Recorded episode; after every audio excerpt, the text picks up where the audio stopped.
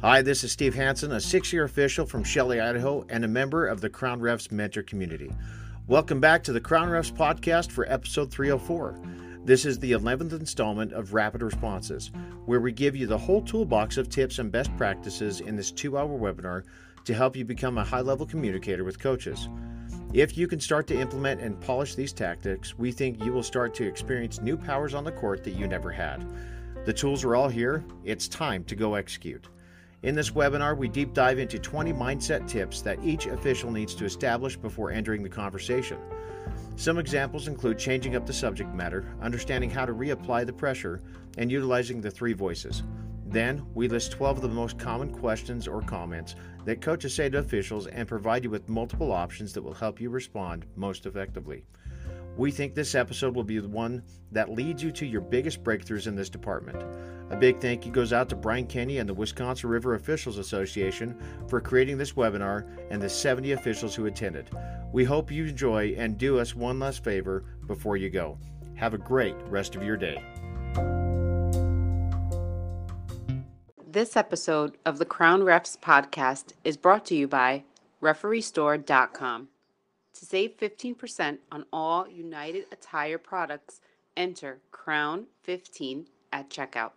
We hope you enjoy this episode and do us one last favor before you listen. Have a great rest of your day. Thank you for listening to the Crown Refs podcast, the audio experience for basketball officials. Serve the game. Coach, the defender maintained their legal guarding position. So that's why we did not have a foul in that play. Did you see something different? Rule based explanation, legal guarding position, maintained legal guarding position. Did you see something different? So it's a combination of the rule based explanation and then reapplying the pressure of the question that makes that response powerful.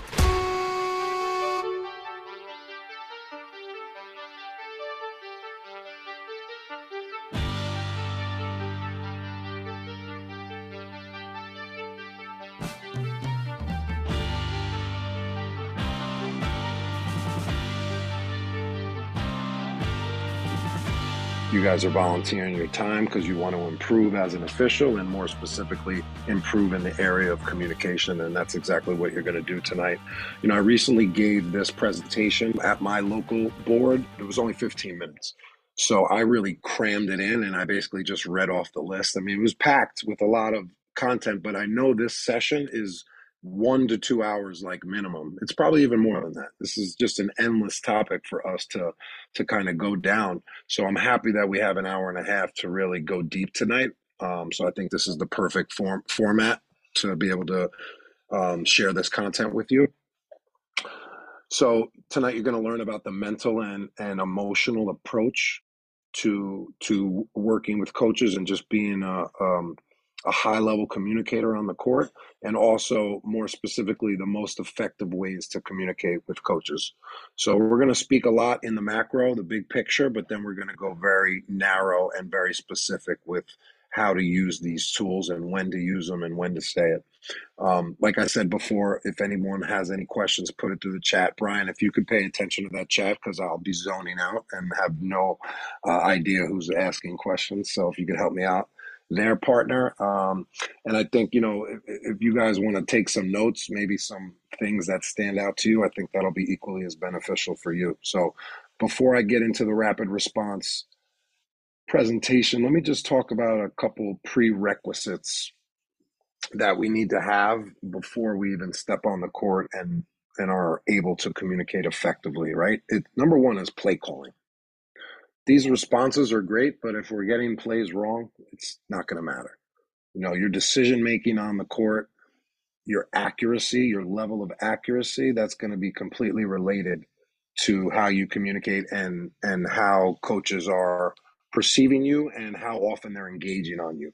If you're messing up plays, they're going to speak more. If you're more accurate, they're going to speak less. That's a math game right there.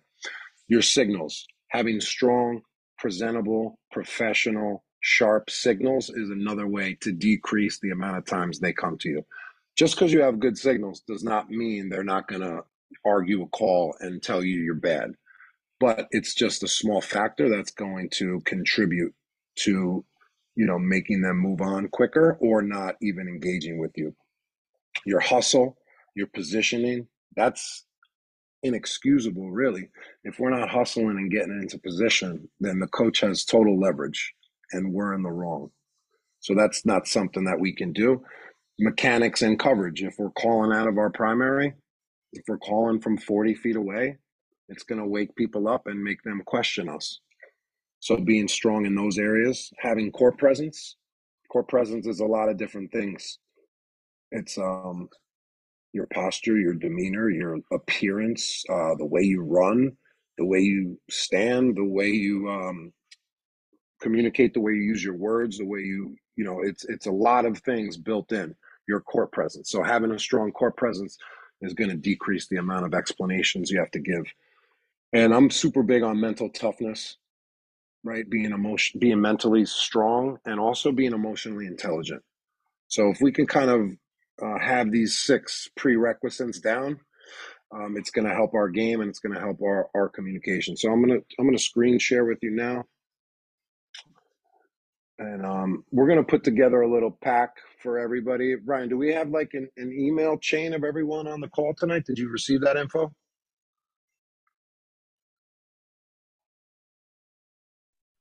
Paul, Okay. most of the most of the people that are on from um, Wisconsin, I'll have email addresses through the lens of the three associations. So I can send out anything you send me as a PDF or an Cool. attachment. I'll be able to send out.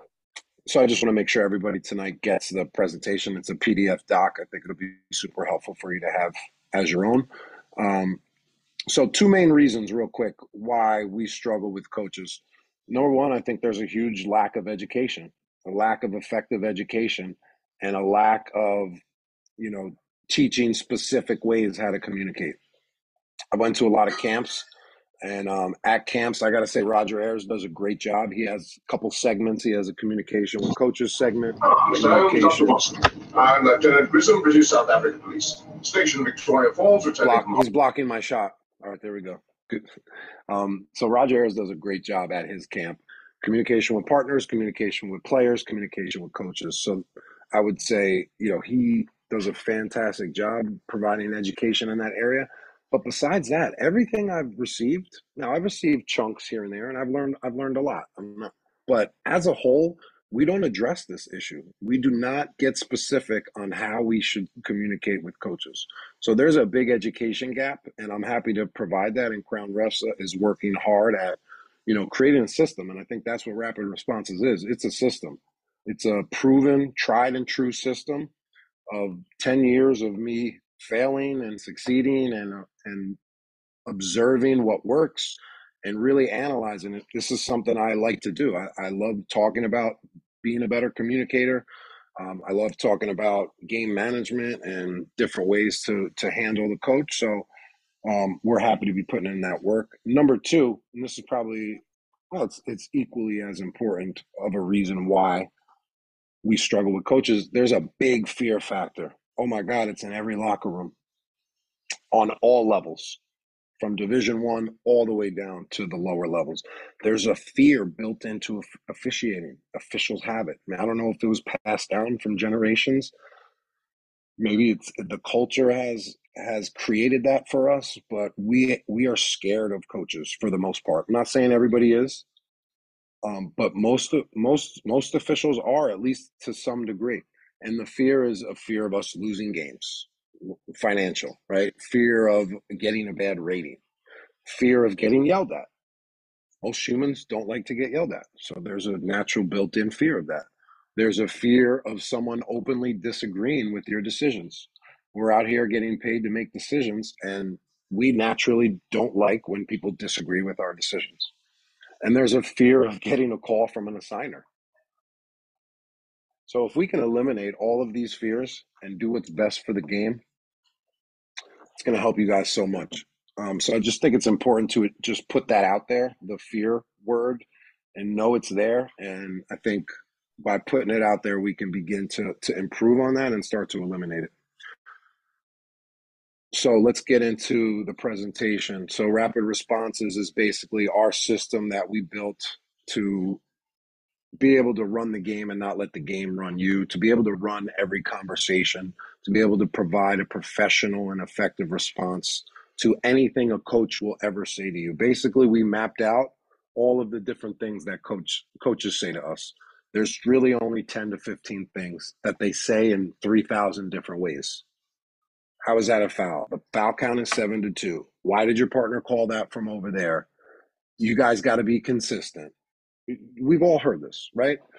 And there's there's new things they say, but I want to get you guys to the point where there's nothing a coach can say to you where you're you're just stumped because you have it you have an answer in your pocket. So these rapid responses are almost like stock answers that you contextualize based on that interaction you're having. So, rapid responses are strategies and tactical tips to help you communicate and manage coaches more effectively. Purpose, um, you know, th- listen, I'm, I'm, I try to give back in a lot of different ways to officiating. And a couple years into my journey, I started paying attention to the officiating shortage. It's not something I thought about the first year making content, but as I interacted with more and learned more about the overall infrastructure of the industry, I started to see these stats and then I started to to work towards putting out sportsmanship content and content that raised awareness on on what's going on. As we know, 70% of new officials are quitting after three years due to abuse from coaches and fans. And the sportsmanship and respect for officials has been poor for generations since you've been a kid, since since black and white TV. Um, officials desperately need a new set of tools that will restore the respect back in the game. These are the, the new set of tools. I, I truly believe that. This training is going to help you reapply the pressure back onto the coaches, and it's going to arm you with proven methods that are tried and true. I would never share anything that did not work for me. So everything I'm sharing has worked multiple times. And, you know, so many people have hit me up about the effectiveness and how they're actually feeling a difference on the court. They have more control. They feel like they have a little bit more power, more tools. So that that part of it is great. But there's a lot of people that have never even heard of rapid responses. There's a lot of people that are, you know, big Crown Refs fans that I say on on calls. I'm like, oh, have you heard our rapid response series? No, what's that? So I have to continue to push this and push this. And I and I feel like if every basketball official in the country were to have this training, sportsmanship would improve overnight. The shortage would improve overnight. Um, a lot of the culture would approve. So we're just playing our part here. Um, just trying to impact one official at a time. So this is a 10 part series. What you guys are seeing is all the covers of our previous podcasts. So there's 10 episodes out. Um, 10 of them are available on Patreon, but there's four available publicly on Spotify and Apple Music. Um, so I definitely recommend listening to these in addition to, to tonight. As you can see, we have some not nice coaches on the cover. But those are the coaches that I want to work with. Those are the coaches I want to see at my game. And again, that's not, we don't, you don't have a fear. We should not have a fear of that. There's a lot of refs that look at some of these coaches and say, oh, I would never want to work with him. I want you guys to all want that. So before we get into the tactics of what you're going to say and when and how to say it, I believe there's, um, you know, best practices and approaches that we should have sort of just mental approaches, things we should have already have established before we get into the conversation. So these are 20 mindset tips before we enter the conversation. So use these strategies and approaches as a baseline of knowledge that'll help guide your conversations and interactions with the coaches to help you run the game. So, first mindset tip establishing a professional relationship. I see so many officials that are establishing a personal relationship. They want to speak about how their season's going. They want to ask about their family. They want to ask, uh, how'd your back surgery go? Uh, all these things that have nothing to do with the game. Now, these are nice things to say off of the basketball court and things I would tell you to say. I always tell people to ask about their family, but not in this setting, not on the basketball court right before a game. We should not be speaking to coaches before the game, um, like during layup lines we go over and speak and and wish them good luck right we shake the visiting coach's hand then we shake the head coach's hand although in high school i know with covid they've changed a little bit of that but when you are you know just when you are going up to the coach just shake their hand give them a smile look them in the eyes tell them good luck have a great game whatever you want to tell them but make it short and sweet And I remember a game this year. I went, I went out and I was the third official in line to go speak to to go shake the coach's hand. First official daps him up, hugs him up. How you doing? How's your back surgery? Feeling good? How's every? Oh, you yeah, you're getting back on the court. I know, I know. Yeah, yeah. Have a great game. All right. It was like a seven second hug interaction. Next person goes up. How you doing? Good. Let's have a great game. Let's have a great game. Gives him basically a hug. I just go up. How you doing, Coach? Good luck. Kept my distance about five feet from him. Gave him the long handshake. I'm not going to go up and give you a hug before the game. I'm sorry. I'm sorry. I, I don't know you that well, and it's just not a proper setting. The reason why is three minutes into the game, the two co- the two refs that hugged the coach are getting screamed at. So it's if this if that strategy worked, I would say let's go do it. Yeah, hug them, ask them how their season is. But it doesn't work. They respect you less when you're getting personal. That's leverage for them. So I would just keep it professional, keep it business like. You're not going up there mean, but I'm letting the coach know I am all about business. I'm not here to joke around with you, although I love joking and I could probably joke around better than you. I'm not here to do it tonight. Humor is good to use if it's the right spot. Um, so I will say, you know, use that as a as a strategy every once in a while. But so the, just the main point is just professionalism over personal relationship. Here's number two is one that um, I'm sure a lot of officials in their pregame are not following. So hopefully this can be kind of a turning point. Don't judge the coach for previous behavior, and that's whether positive or negative. Doesn't matter how the coach has has acted in previous games. If they got seven technicals in seven games, it's irrelevant. If they were the nicest coach ever for seven straight games, that's irrelevant and when I got onto this, when I started having kind of connecting these dots was last year during a regular season game.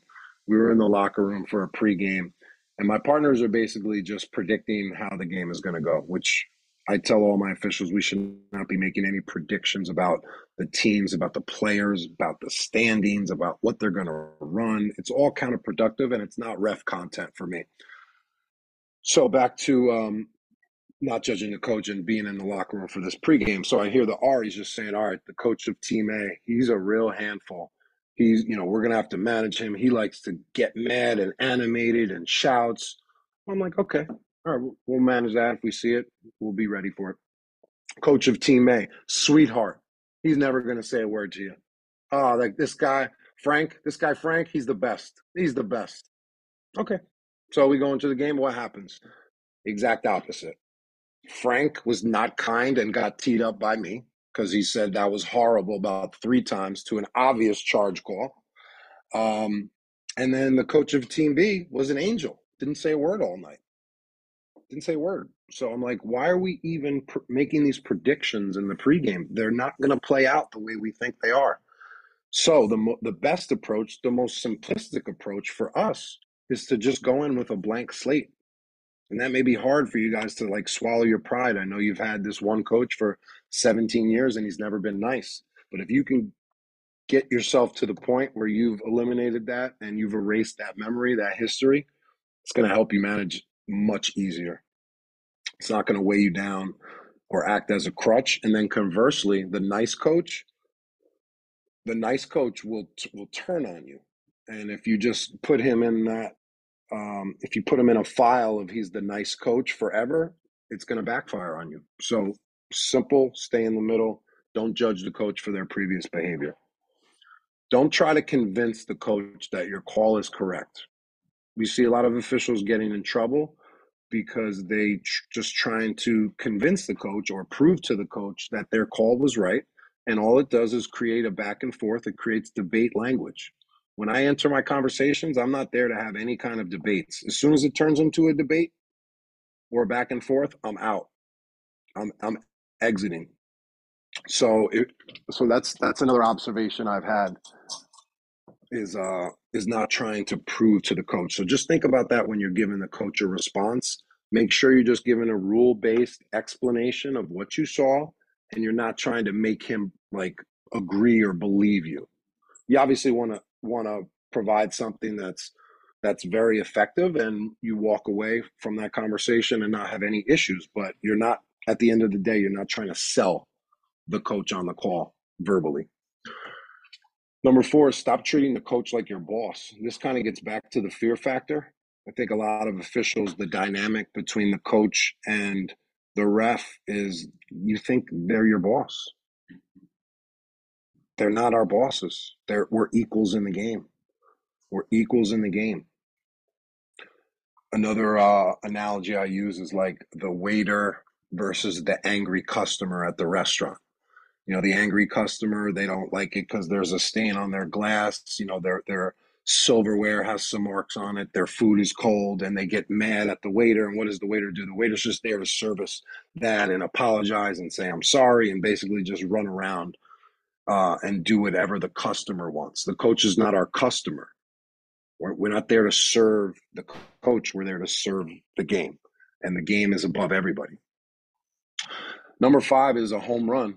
This is something that you guys should incorporate, and I think there's a lot that you can incorporate into your pregame, but this is just a bullet that should be in every pregame. What we permit, we promote. If we allow it to happen, it's our fault, and it's just going to continue to happen if we don't address it. Anytime we've you know, we, walk away from the court a lot.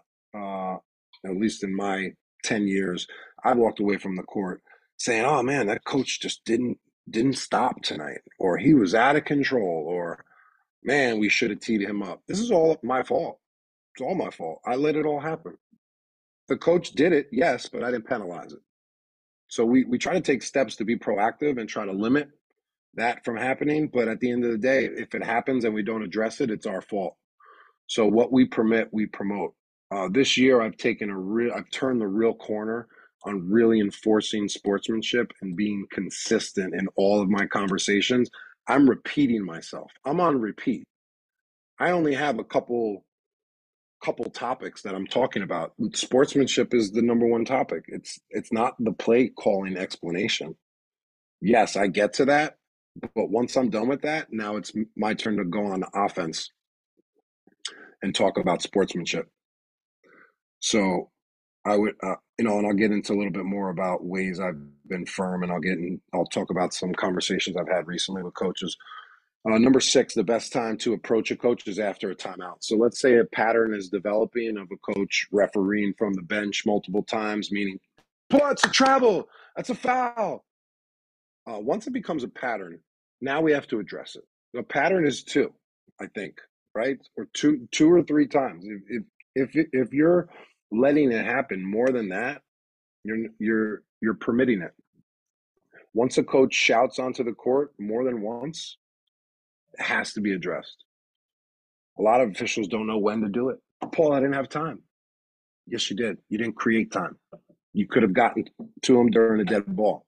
You could have stopped the game, or you could have held up the game during a during an out of bounds play or a foul and walked over to the coach. I, I've I've held up the game this year. You know, I have the ball. I'm not putting it in until our conversation is done, and I let him know, Coach, are, are we clear? And I've even said, Coach, I'm not resuming this game until you look me in the eyes and understand what I'm telling you. Because I had all the leverage right there. I got the game right here. I'm not putting him back in until you understand. Um, but if you don't have those times during a dead ball, uh, they all call timeouts. So once their timeout is done, get to them you know, their timeout is 60, 75, 90 seconds, depending on what they call, 30 second timeout. So, regardless the length of their timeout, once their timeout is done, they've coached their team, they have no juice left. They have no energy left to then go at you. They're they're in a much different state of mind, much more calm and relaxed state of mind where you can just penetrate them with a message. So get to them after a timeout if you see any negative trends developing in the game. And the earlier, the better. We respond to respectful questions all the time. I love when coaches ask respectful questions. That means they want to talk plays and that means they want to learn about that. That's easy. We should respond to that all the time. If you're not responding to respectful questions, that's 100% our fault and that's going to make the officials look bad. just like kind of being out of position, right? We, there's no excuse for being out of position. If a coach is being kind and asking a question because he wants to know, we got to answer him if we have time. Um, know which comments to ignore versus to address. This is a big skill set to have. You know, you hear officials say only respond to um, questions, right? And that's a strategy that we can use, but that's not our whole approach. It can't be our whole approach. We got to know which to ignore, which comments don't mean anything. We're just going to let that evaporate in the air. And then which comments are sticking and, and what we need to address. You know, and just kind of um, appraising what they say and, and running it through your sportsmanship filter or your respect filter is this respectful? Do I need to address what he just said? Do I need to address those comments? Or do these comments really just mean nothing? He's just talking into the air. He's really not even talking to me. That's just that's just awareness, game awareness, self awareness. Uh, maintain strong eye contact. Very simple, right? But not a lot of officials do it the whole time. When I speak to the coach, I'm dead in the eyes the entire conversation and he they start looking away now. I want them to start looking away because when we start looking away, we lose that court presence. We lose um, that that that that strength, that um, that command.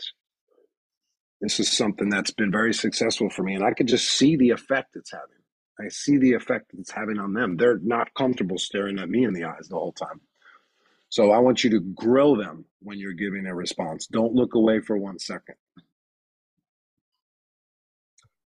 know the difference but this is a big one know the difference between asking a question versus questioning a call asking a question gets back to number seven we're going to respond to respect respectful questions so if they're asking a legit question we're going to respond most of the time i don't think they're asking a legit question i think they're questioning your call in in question form but it's to disagree and to, for them to share their opinion it's a fake question in an unsporting way. So if you find that they're questioning your call a lot, that's going to be a different response than if they're just asking a legit question. And once they start to question your call multiple times, now that is something that we can address. Coach, I'm very respectful if you have a question, but you're not really asking me questions. You're just sharing your, your disagreeable opinion. Do you have a question? Brian, I see there's 19 messages in the chats. Anything we want to look at? yeah, Ben asked, um, since you've been using some of these, you know, rapid response techniques, have you increased the number of bench warnings you have, and and if you have, has that conversely decreased the number of times you've had to use a technical foul because you know you're giving bench warnings and they're adhering to that I think it's a good question, and it probably is one that you know. I think I've given too many bench war- warnings when they should have been technical fouls this year.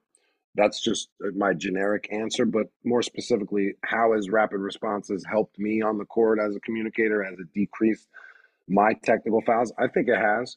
I think it has. I, I see a difference in the way coaches approach me, especially the coaches that kind of know who I am and have had me before. I see a much different approach towards me than the, uh, my partners.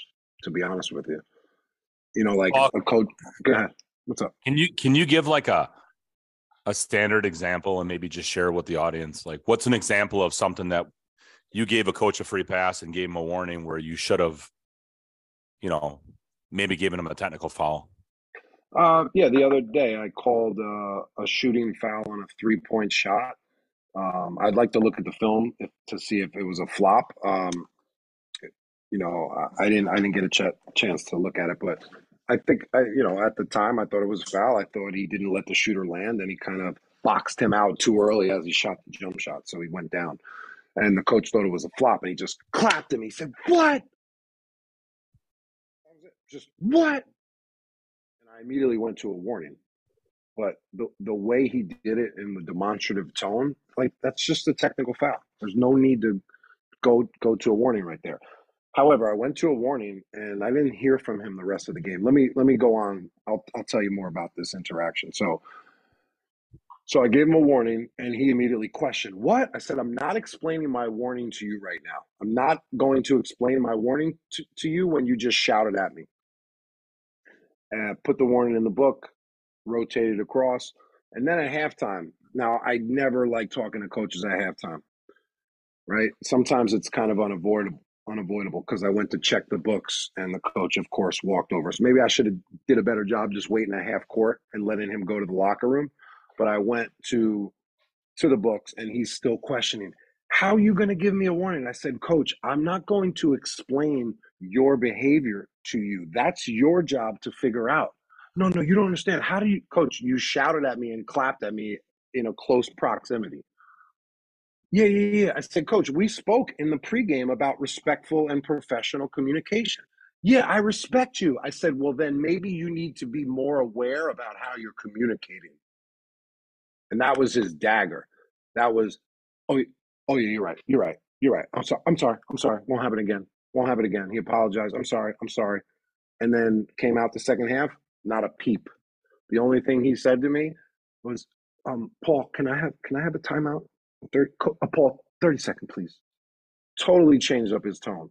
And I went into the locker room. I said, I need to write that line down. The line of, Coach, you need to be more aware of how you're communicating. I think that is super effective. And I think that basically grabbed him, that grabbed his brain in the moment and just gave him a, an ounce of clarity like, oh, yeah, you're right. I am not conscious of how I'm speaking because I yell at my kids all the time. And now I'm doing the same thing to the ref and I can't differentiate. So sometimes they need a little bit of tips and coaching to help, you know, wake them up.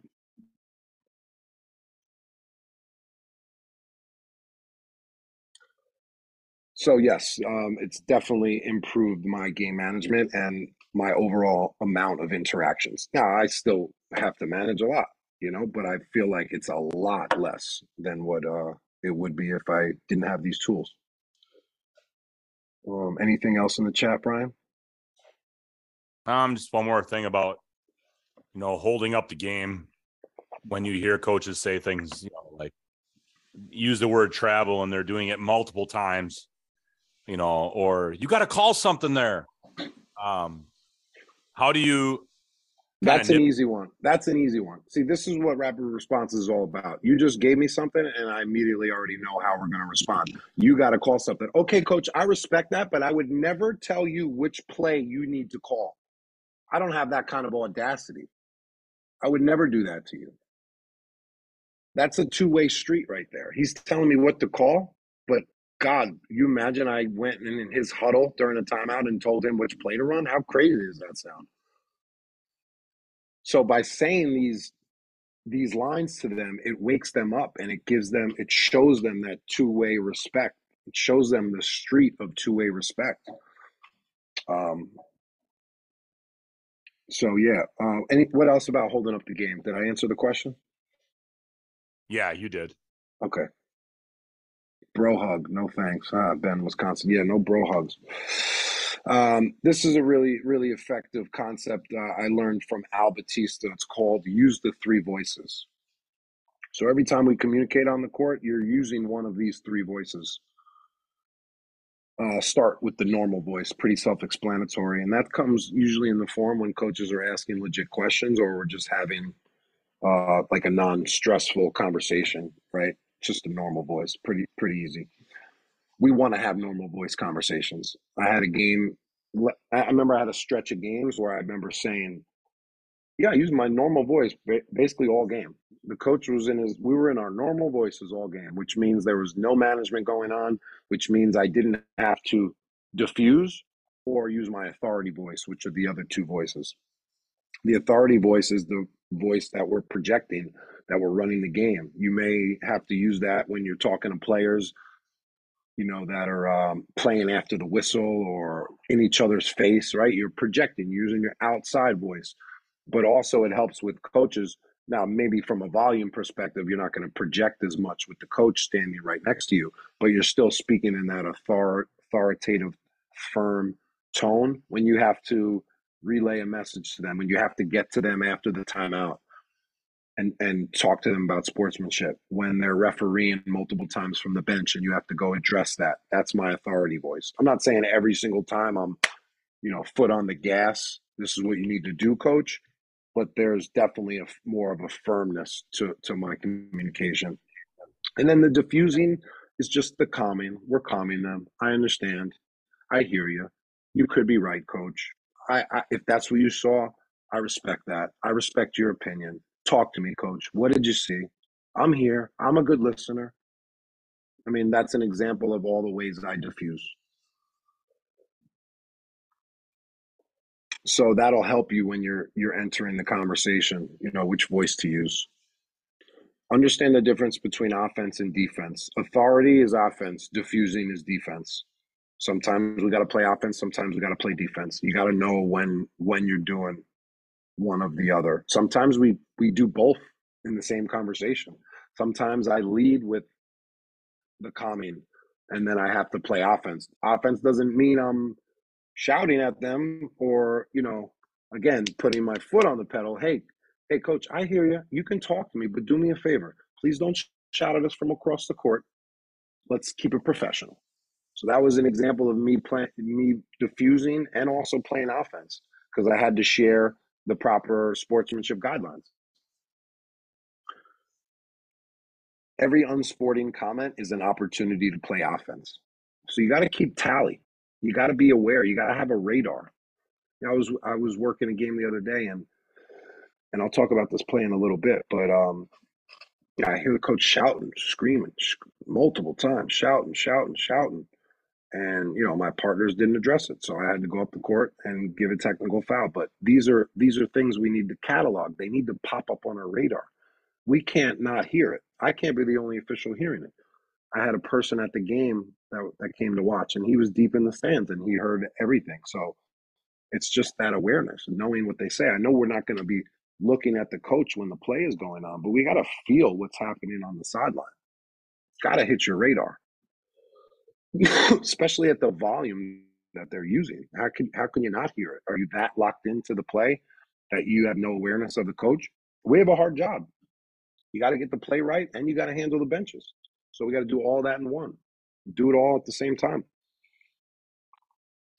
Uh, 14. This is just going to switch the tone up a little bit, or not the tone, but just to give you a different route of a response. Is the compliment you know, we're talking about ways to manage them and to run the game. What about complimenting them? When the coaches are respectful and they ask me a legit question, I love to answer or finish that encounter with, um, hey, coach, I really appreciate how respectful you're asking me. Thank you. Thank you. Appreciate that. Because we're promoting good behavior. We're, we're promoting respect right there. We're empowering them to do it again. That's almost like I dare you to do it again. I dare you to be nice again, coach. You're so kind. You're being so respectful. Thank you so much. I had a coach um, who I had to go de-escalate a few years ago. He was shouting, shouting, shouting. So I go over to him to talk to him. Hey, coach, you're very approachable if you have a question, but please stop shouting out to the court. Did you have a question? Yeah, Paul, but I just feel like, you know, we got hit down there and over here you didn't call it. I didn't even address that. Didn't even acknowledge that. I just said, Coach, I the way you're speaking to me now, that's how we need to communicate. Great job. I said great job to him and I walked away. And I bet you he was scratching his head like, what the hell just happened? What the, that was a mind twist right there. But it worked. You know, the compliment worked in that in that spot. So drop them a compliment. Our responses should close doors. So that response I just gave closed the door. You know, we don't want to reopen them. We uh you know, you want to get let them get the last word in sometimes. You don't want to walk away while they're, you know, shouting at your back. Once the once you're walking away, you want that to be the end of the conversation. You want the door to be closed. Excuse me.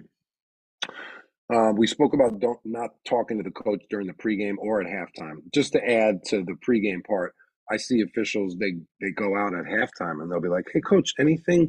Did you see anything? Anything we missed? anything we could do better? The coach is not our trainer. The coach is not our coach.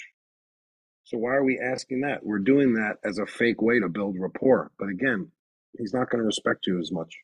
As as nice as you think it is, and you think you're building that rapport. I'm just telling you, sustainably, long term, it's just not. It's not going to help as much as the firm approach that I'm giving you. Ask them questions to reapply the pressure. I'll show you a couple examples uh, when we get into the responses, but it's just a great way to close the door well, actually, this might not close the door. That might not be correct because you're asking them a question so they can respond back to you. But it's a, just a great way to de escalate, kind of change the so- subject. You're empowering them, you're showing that you're listening. Um, and you're also putting the pressure back on them because a lot of times they're not they're not fit to answer referee questions. They can't really explain plays with clarity and, and rule based knowledge. So let's test them. Test them he asks you about a travel. Paul has a travel. Okay, where was his pivot foot, coach? Which pivot foot?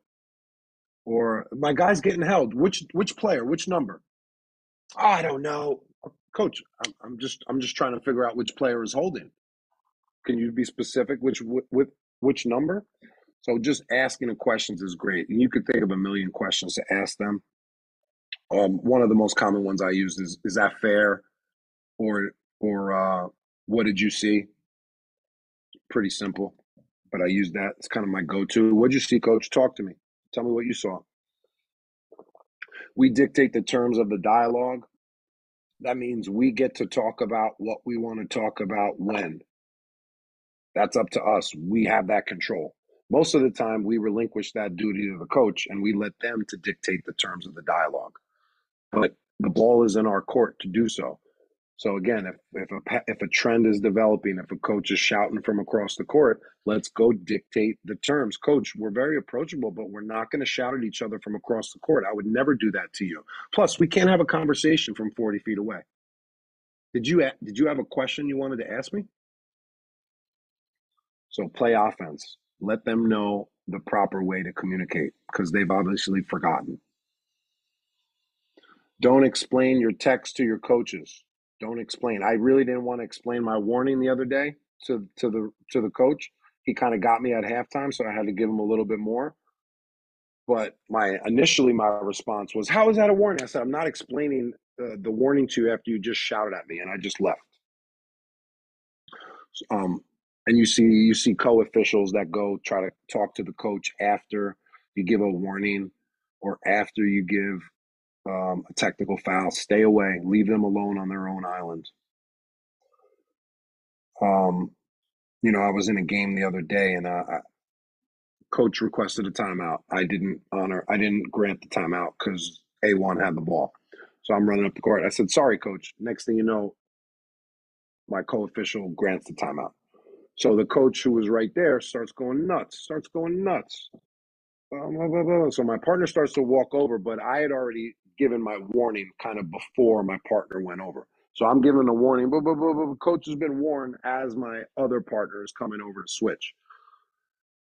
The warning did not help. He just went he he went nuts after that. He kept going and and, and even raised his volume and his and his level of um, you know being demonstrative.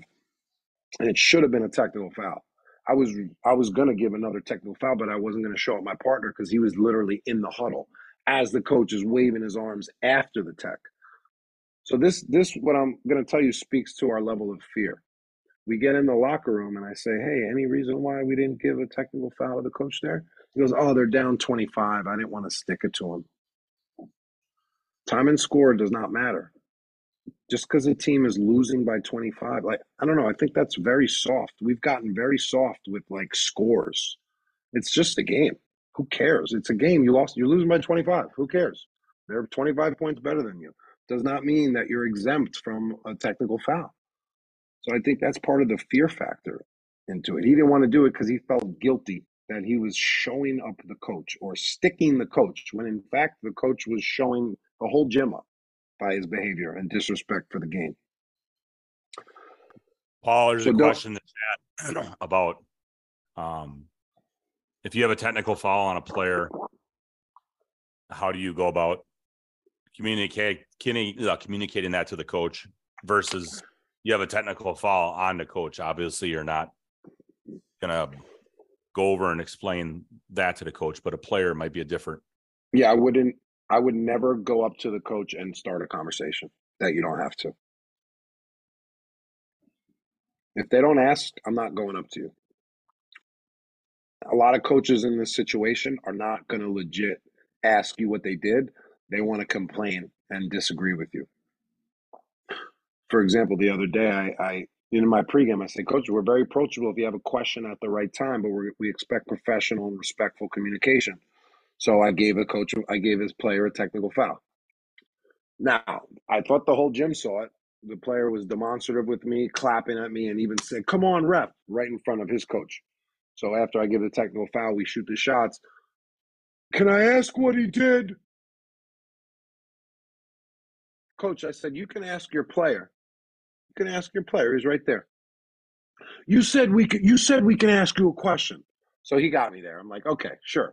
Coach, I thought your player shouted at me in a demonstrative manner and clapped after he missed a shot and did it in an unsportsmanlike manner. Okay, thank you for the explanation.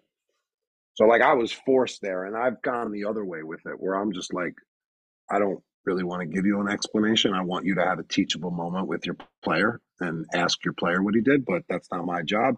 So uh, I would say don't go up to the coach unless they ask. If they ask, you can go over, but also be mindful that when they call you over, that they are gonna listen to what you're saying and not just in, interrupt and um, cut you off and share their opinion. And that's probably my hesitancy with going over to coaches because I've noticed the majority of the times that's how it ends up. So I'm hesitant to go over to a coach for that. So be mindful of that. I'm sure everybody on the call has dealt with that too. You go to tell the coach what he's the player did, and now he's arguing with you about another call that's not even applicable. So number 20, be courteous, show class, have conviction, take charge. Those are the four C's. Um, so let's get into some tactics of what to say. Now, I, I, in red, you'll see these are a lot of very common things we hear. So again, these are take what you like, disregard what you don't. If you see something you like, you want to use it verbatim, use it. If you see something you like and there's elements of it, but you want to subtract something and add your own, do it. You got to be creative. You know, one of the reasons why I'm able to do all this is because I'm in creative mode all the time. And you obviously you can see with how much content I put out. But even with the tactics of of being a good communicator and being a good game manager, you gotta you gotta be creative. So I encourage everybody on the call to to find your creativity when it comes to being a ref. So ref, how is that not a foul? Again, these are two simple ways to respond. There's a million other ways, but I listed two, two bullets pretty much for each, two or three. Coach, I didn't see any illegal contact on the play. What exactly did you see? So, very simple way to respond to a very common thing they say. How is that not a foul? The key word here is illegal contact. That's the rule based explanation. Illegal contact. Don't say, yeah, I didn't, I, it was, it was nothing. I didn't think it was anything or it's not a foul. I mean, I've even been guilty of saying that.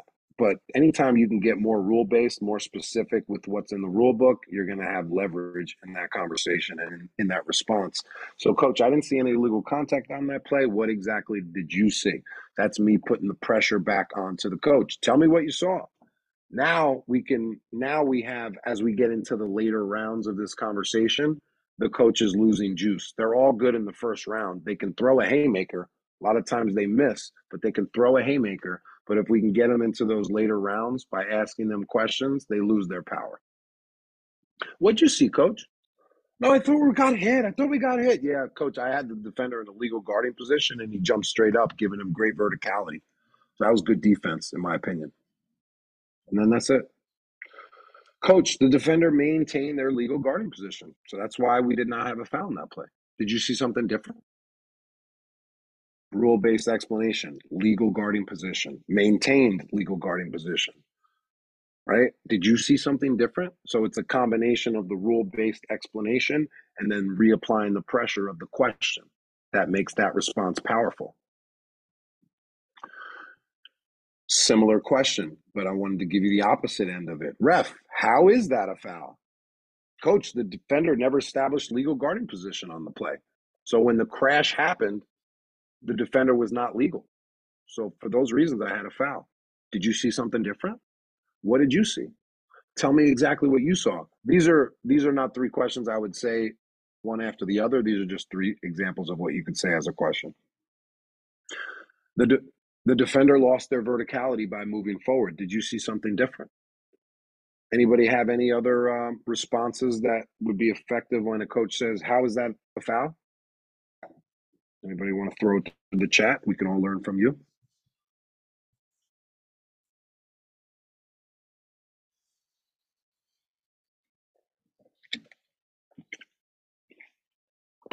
If you feel inspired, put something through, and Brian will uh, pin ping me. Here's one. Most officials are unaware that this is an unsportsmanlike thing to say. Most officials do not address this. They just answer whatever the question is and, and try to answer the, why the foul count is lopsided. You can't answer that question. That's that's too generic of a topic. We're not going to explain all nine fouls right now. We're not going to explain the defense that you're running. No. So when a coach says, Paul, the foul count is 7 2, coach, I'm very aware of the foul count, the time, and the score, but that's the last time we're going to talk about the scoreboard. Do you have a specific question about the play? I, oh, I'm always hitting on that point. You got to let them know that it's not sportsmanlike, whether you do it in a really nice way or a firm way. And I've done all all of them. Paul, Paul, the, Paul, the foul count seven two. Like if he comes at me in a soft tone like that, Coach, I'm aware the foul count is seven two, but I also want to make you aware it's not sportsmanlike to talk about the foul count. We can't talk about it anymore. See how I got real kind with him there? But that's I'm going to contextualize my response based on how he's coming at me. And that's the key with communication. It's making it contextual. These are these are general approaches that we have with these bullets, but you have to specify specify it and contextualize it in your game with your coach based on your history in that game. Yes, we're aware. I wanted to make you aware that it's unsporting to talk about the foul count. I would never question your integrity. Do you have a specific question? I just want to also just provide clarity of what a not of what not an effective response is, and I've been guilty of this. When the coach questions your foul count, they're basically questioning our fairness. They're basically questioning our integrity. But what I've learned is they don't realize they're doing that. They have no clue. So to, to go the route of you're questioning my integrity or are you questioning my fairness? It never works out well. The coach is always going to respond defensively they're going to be shocked that you even said that. So I would say don't go that route. You can incorporate it into your response. See the way I did, I would never question your integrity. Did you have a specific question? you can incorporate it, but don't make it your main your main response there. Cuz basically every time I've done it it has not gone well. Cuz they don't know that they're questioning our integrity, but they are. My guy got hit. Paul, my guy got hit. Coach, I had a good look at that play, and although there was some incidental contact, I didn't think there was illegal contact. I speak to a lot of my mentees, and I always cut them off when they say, and they're describing a play, and they say, Yeah, there was contact. There was contact. I say, Get specific. Was there incidental or illegal contact? Don't just say contact. Contact doesn't mean anything, it's generic and it needs to be specified. So either when you're saying contact, it should have an illegal in front of it or an incidental in front of it. And those are good responses to use. These are good phrases to use with the coach incidental, illegal contact. Coach, you might be right, but I wasn't 100%, so I left it alone because I didn't want to guess. That goes over very well. Coaches respect the fact that you're being open and honest, that you're not guessing. They don't want guessers. And I encourage everybody on the call not to be a guesser when you're play calling just to get on the play calling tip. If you're not 100%, don't blow the whistle. If you're 99%, don't blow the whistle. If you're 99%, you're closer to zero than you are to 100. Just be 100. Be 100. Trust your partners. The defender is still moving. I'm sure you guys love hearing this on TV. I'm sure when Jay Bilas or any of your favorite commentators say, oh, the defender is still moving, it's got to be a block. you guys go nuts. But I don't want you to go nuts. I want you to maintain your composure and not let anybody get you frustrated. This is part of the emotional thick skin. I'm, I don't go nuts anymore when I hear that on the TV or wherever. I just respond effectively and I move on. Um, coach, the uh, defender is still moving. Coach, the defender can legally slide. The defender can legally slide laterally, obliquely, and backwards and still take a charge. Did you have him moving forward? Right. So I showed him the three legal ways that they can move, and then I showed them the illegal. Asked him the illegal way if they move forward. No, he didn't move forward. No, he, he didn't move forward. He's moving back. Okay, so so it's legal. He can he can legally you know slide to the right to maintain. Coach, unless you had the defender moving forward, then the defender can legally move to maintain their legal guarding position. Did you see something? Is that what you saw? Tell me what you saw. If you hear the defender is still moving, we have to educate them. That's our opportunity to be the expert.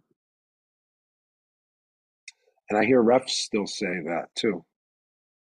That's not referee talk. That's fan talk. That's coach talk. That's player talk. It's not rule based conversations or language. Here's a good one. Here's a really good topic right here. My guys are getting crushed, destroyed, killed, pummeled, mugged. How many times do we hear coaches use that language in a conversation? The minute you hear it, address that. Don't address the play. We cannot have a conversation under the framework of someone was destroyed or someone was pummeled. What are we talking about? We're not talking. We're not. We're not talking basketball right now. Killed. God forbid. Like really. So you got to check them on this. I had a coach the other night. I called a foul for his team. Come on, come on, he's getting mugged.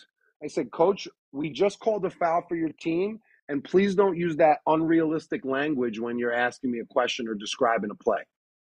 Not another word from him all night. I attack. I attack. You know, you you you got to know what to address. And immediately when I hear mugged, like my eyes light up because I know that's easy. That's easy. That's an easy response. I'm gonna win this one, you know, because it's just unprofessional. It's unrealistic. So, coach, if we're gonna have an effective dialogue, we need to use realistic terms. Saying your players are getting killed is not a fair way to communicate. Coach, we can discuss plays, but only if you're going to be respectful and reasonable. You're not using reasonable terms, making it impossible to have a conversation. Offense, firmness, like crush that response. I know I'm, i used crushed and uh, to their crush, but like for me, this was an easy one. How does your partner not see that? You know, this is this made me think of uh, I saw something on Facebook the other day of somebody basically asked a question, how do we respond when a coach questions your partner? And I was just looking at a lot of the comments and it just further proved to me that we're undereducated on on how to respond to the coach. And that's why this system of rapid responses is so important because we have a system of how to respond when a coach questions your partner. There's a couple different things they'll say about our partners and I'll give you a couple options based on how they play it. How does your partner not see that? This is one. This works all the time. Coach, I don't want my partner explaining my call, so I'm not going to try to explain his. They respect that. That's basically working at a 99% clip. So take that one. Coach, I had the exact same thing and I trust my teammate. So if you if your partner calls a foul and you had good knowledge about it, agree with them. Coach, I had the same exact thing and I trust my teammate.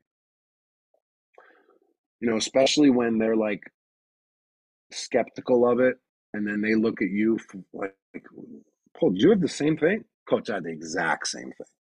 Like not the same thing, the exact same thing. These are the two. These are two of the easier ones. Now we'll get into when they're giving more of an unsporting uh, exchange about our partners. Paul, you got to help him out. He's struggling. Coach, with all due respect, I would never speak negatively about one of your assistants. So let me just backtrack. When they speak about our partners, we have to leverage their assistant coaches. You're speaking negatively about our partners. I'm going to show you I would never do that to your assistant coaches. Two way respect. That should make it very clear in that moment that that's wrong by them. So, coach, with all due respect, I would never speak negatively about your assistants. And I even point to the assistants as I'm speaking to the coach. And that's probably one second when I will look away to the assistant coaches. With all due respect, I would never speak negatively about one of your assistants. Please have the same respect for our crew. Is that fair? And I finish it with, is that fair? And that's a home run, 100% knockout response. It's never not worked except one time this year. But guess what? The coach didn't come back at me one time the rest of the game. I'll just I'll share that experience with you. So my partner's getting ready to inbound. He just called a charge, obvious charge call. I'm right in front of the coach. He says that was terrible. It was terrible, and I'm. I you probably heard me speak how I think that's usually a technical foul when they say terrible. He said it in a low tone. So that's terrible. That's terrible. I said, whoa, whoa, whoa, whoa, coach, coach. I would never speak negatively like that about one of your partners. He goes, that was terrible. he, he raised the ante. He doubled down. It should have been a technical foul. Yes, you're right, Clark. It should have been, I think. Um, but I decided to use my words there and I doubled down and went even more firm. When he said that's terrible, again, whoa, whoa, coach, coach, coach, coach. And I said coach about five times, looking him in the face. I would never speak negatively about your partners. Have the same respect or your coaches have the same respect for our crew. Is that understandable? Is that fair? And I just remember, you know, we kind of went back and forth at it a little bit, but I was proud because, like, that's the firmness that I'm talking about this year. We got to have that firmness. I know a year's past, I would have said that opening line, he would have barked back at me, and I would have been out. Now it's like, no, no, no, partner, don't don't put the ball back in. My partner was looking at me the whole time holding it up, kind of just waiting for me. And I just think we need that consistent firmness. Don't let up. It's got to be relentless. They'll get it. It sometimes it takes them more than one time. Just because you mentioned sportsmanship doesn't mean they're fixed. You got to just continue to reinforce. So that's one thing I've observed about my res- uh, responses and my interactions this year is I'm just relentless. I'm a broken record of sportsmanship and they'll get it. They'll get it if you just keep keep at it. Most of them will. Um, back to you got to help him out. He's struggling, coach. It would be a great, and this is another thing I started doing this year is giving the coaches tips and actually coaching the coaches because they need it. Now, a lot of people on this call might not have the courage for that, but hopefully we get you to the point. It's not that serious, and in, and at the end of the day, everything I'm saying about these responses, I'm sharing truth. Point point to one of these responses and, and show me where it's lies. Coach, it would be a great idea to stop thinking about the officiating and getting back and get back to your role leading your players. How can we how can we refocus you on that? How can we get you to refocus on that?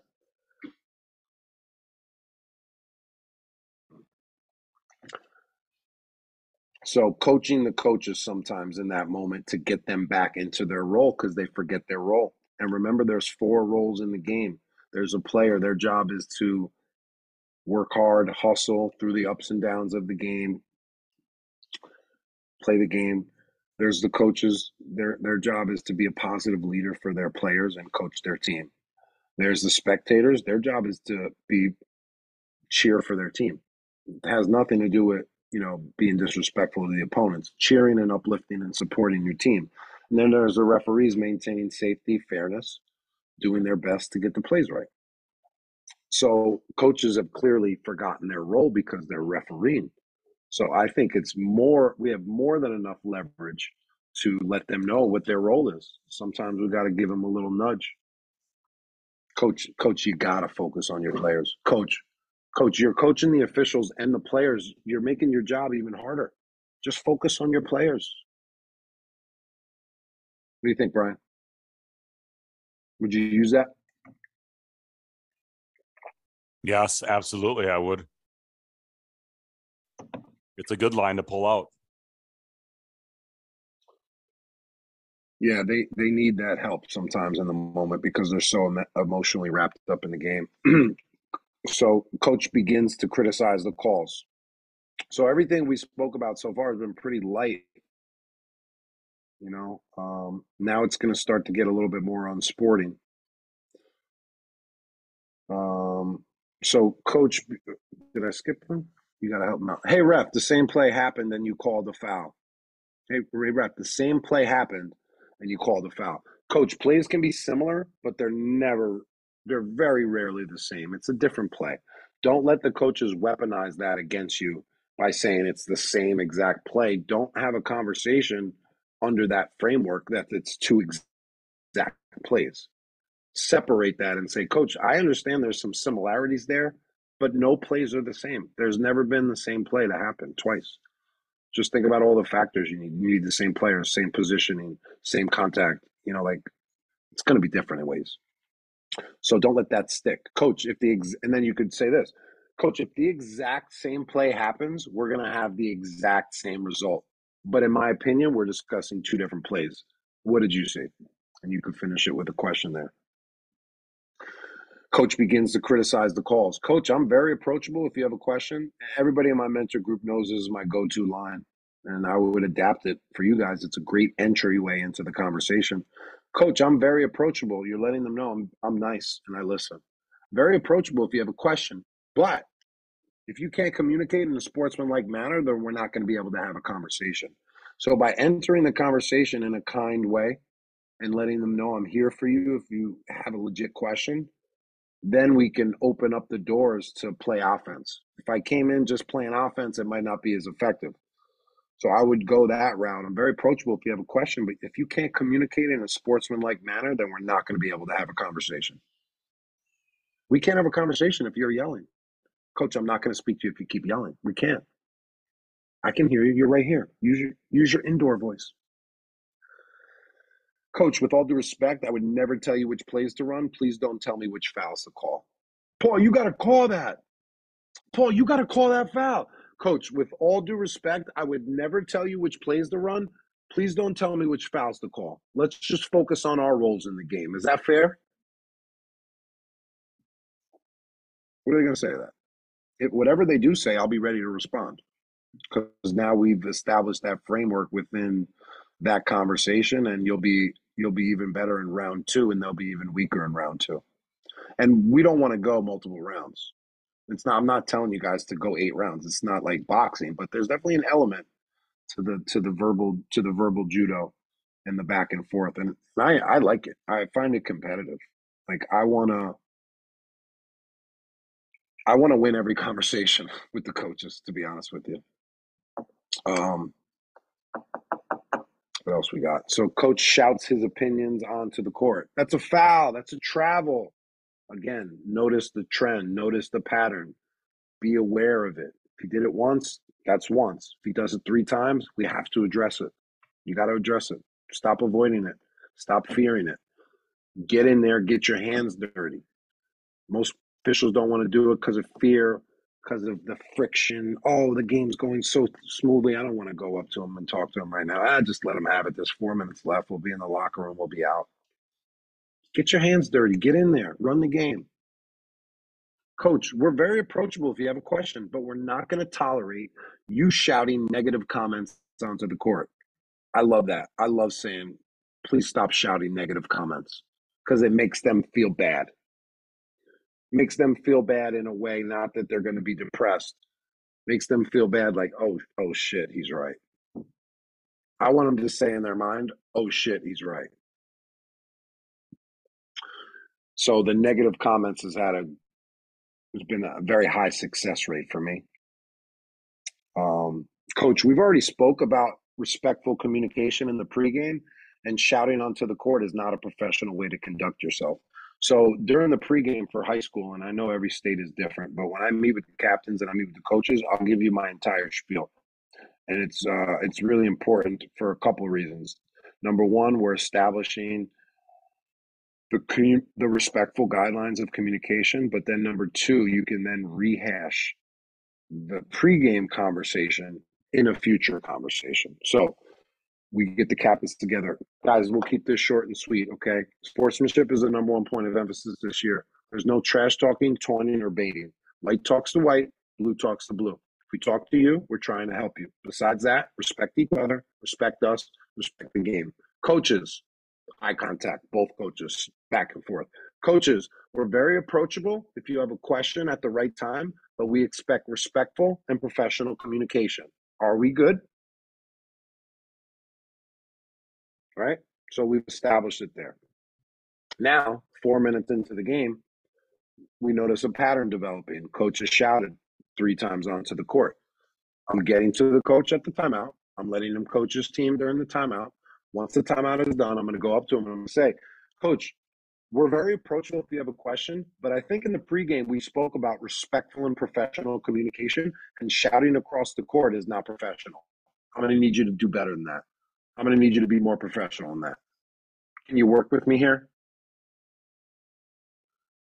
So that's why I think establishing that language in the pregame is very effective because you can pull from it and insert it into your game. Hey, hey, bro. Hey, coach. I wouldn't, I wouldn't bro him, but it's like I was just trying to like speak off the court. Like, hey, we already spoke about this. Like, what do you mean you don't understand? We've already established this. So it's been working out for me. And I, I gave you an example earlier when I gave the coach a warning and I talked. Hey, coach, we spoke about respectful communication, but I respect you. Okay, well, maybe you need to be more aware about how you're communicating. That was a dagger. Gesturing with the hands. Um, so you know, he's just throwing his arms up, throwing his arms up. Coach, there's no need to demonstrate with your hands. Please use your words. Coach, you can talk to me. Use your words. The hands look really bad. Hands look bad. No need to be demonstrative. I've had coaches that try to demonstrate the foul on me, and they'll give me like a little, little arm bar. I'm like, Coach, no need to make contact with me. That's not a good way of explaining it. You could use your words. Don't let them foul you. Now you don't have to re- to react like whoa, whoa, whoa, but let them know that's not cool. Let them know to keep their distance, step away from that. You know, I had a, I had a coach do that earlier, and and and the new conversation was not about the play. It shifted to please don't touch me when you're explaining the call. Um, coach, throwing your arms up when you disagree with the call does not show good sportsmanship. Do you see the respectful way I'm talking to you? We need that two way respect. Can you work with me? Question at the end, reapplying the pressure. And when you add that question at the end, you're layering your response. You're coming in with a great intro. I'm very approachable. I would never. You're giving them the rule based explanation, or you're playing offense and dictating the terms of the dialogue. Then you're finishing it with a question. It's just bam, bam, bam. So that's going to add more impact and more, uh, more punch to your response. Um, I have a couple other items, or I have a couple other items uh, to go over. But Brian, do you think we should get into Q and A now and and go uh, go deep with with everybody? I would love to answer some some of your questions if you have. I know we've established a lot tonight. We've uh, you know given you a lot of a lot of content, so I would love to hear some of your thoughts and just kind of how your games are going, or any questions that you might have, how to apply this. So. yeah, I think that's a great idea, Paul. Maybe if people want to, you know, come off mute and just ask questions.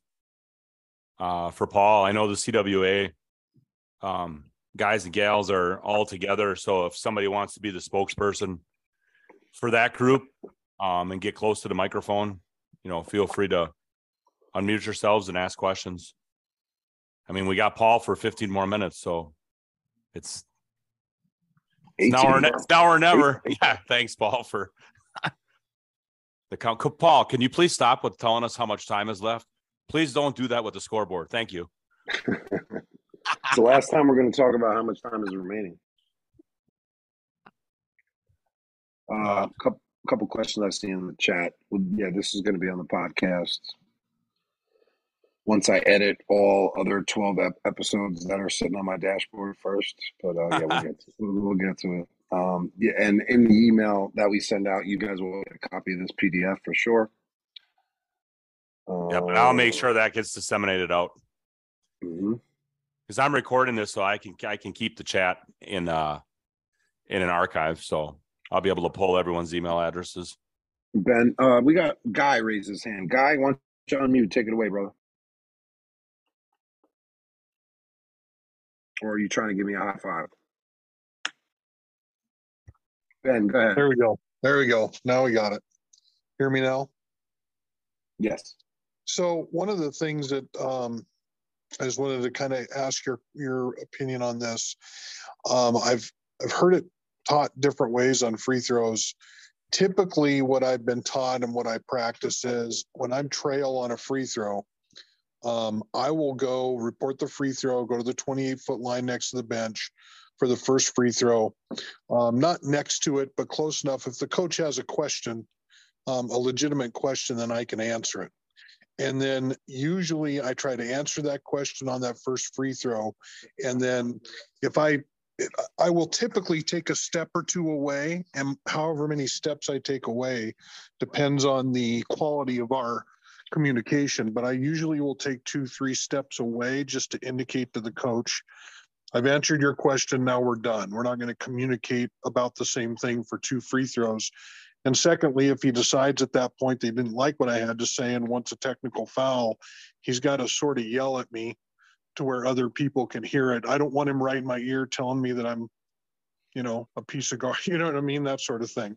I've had other guys that tell me that they go stand away from the coach on the first free throw and then next to the coach on the second. So I just wanted to know what your thoughts are, are on that. Well, what does the mechanics manual say? That's a great question. I should know that. So I know every state is different, but in a three-person game, this is a three-person game. Yes. Okay, yeah, three-person game. We stand more towards the semicircle at half court at the division line. So that's where I tend to stand on the first shot, and then I'll rotate over to the 28 foot mark. So I would, I, and and I believe that that um, rule or mechanic was put in place to avoid that interaction. Got it. Okay. And again, don't don't go looking for conversations. Shouldn't shouldn't even be entering your head like, oh, I'm gonna answer his question. You know, like you ref in the game. If they pop up on your radar, then you gotta determine is this something I need to address. If not, we're gonna just keep it moving. I hope that that helps. I know uh, it's more of a mechanics question. Is there anything else I can answer for you, guy? No, that was great. Thank you. Sure. Dion, what's up, man? Good to see you. I hope you're well. Why don't you unmute? Hey, Paul, how you doing? Thanks for this again. Yes, sir. Hey, I kind of got uh, a two-part question. Um, first off, I, I loved the responses that you gave through the presentation. Um, but how do you one um, give your responses in a, a professional way, like using your tone or like you were saying, your demeanor without being without coming off maybe like snobbish or just like straight like, asshole, whatever. Um, so that that's my first question. I'm never an asshole, so I don't worry about that.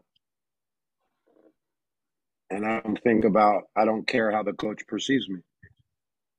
This is part of the fear factor we have to eliminate. We have to stop caring what the coach is going to think of how you perform. I'm not worried about being a jerk. I'm not a jerk. Don't don't um confuse me being firm and trying to uphold the respect and sportsmanship that's built into the rule book as me being a jerk. So I'm not worried about that. And then this comes down to my intent. I'm self-aware. I know I know who I am. You hear me talk a lot about being kind to everybody all the time. Right. So I know in in this environment, I'm I'm not I'm not leading with kindness all the time. I'm not going to say that because it's not really applicable, right? If like if, if there's a car coming on the street and you have to communicate with somebody to get out of the way, you're not going to be kind to them, right? You got to step up, use your authority voice.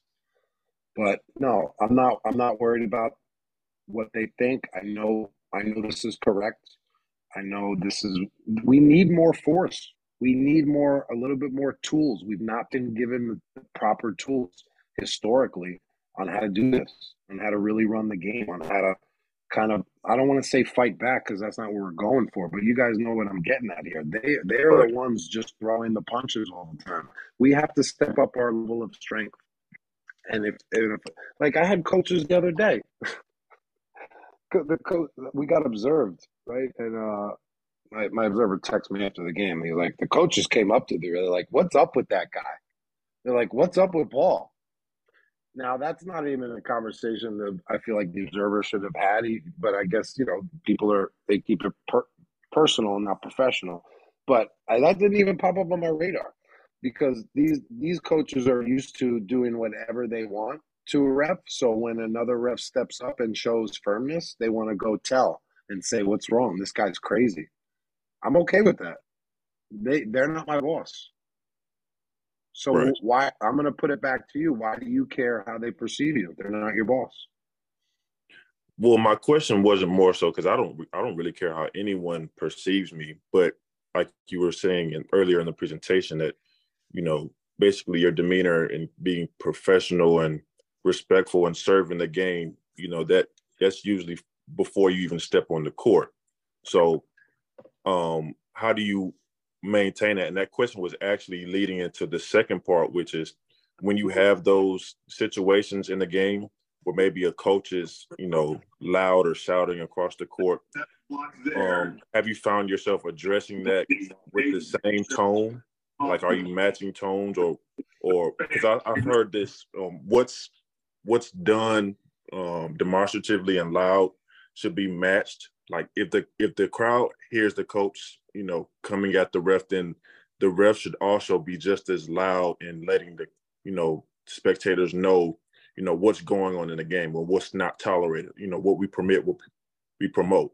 So how are you addressing those situations? Are you, you know, not in a, you know, trying to show up the coach, but are you also matching the tone or being um, just as demonstrative but respectful in that same instance? I'm never mapping my decisions based on how the, the, the crowd is perceiving the interaction with the coach. So I don't want you to think about the fans. The fans are irrelevant.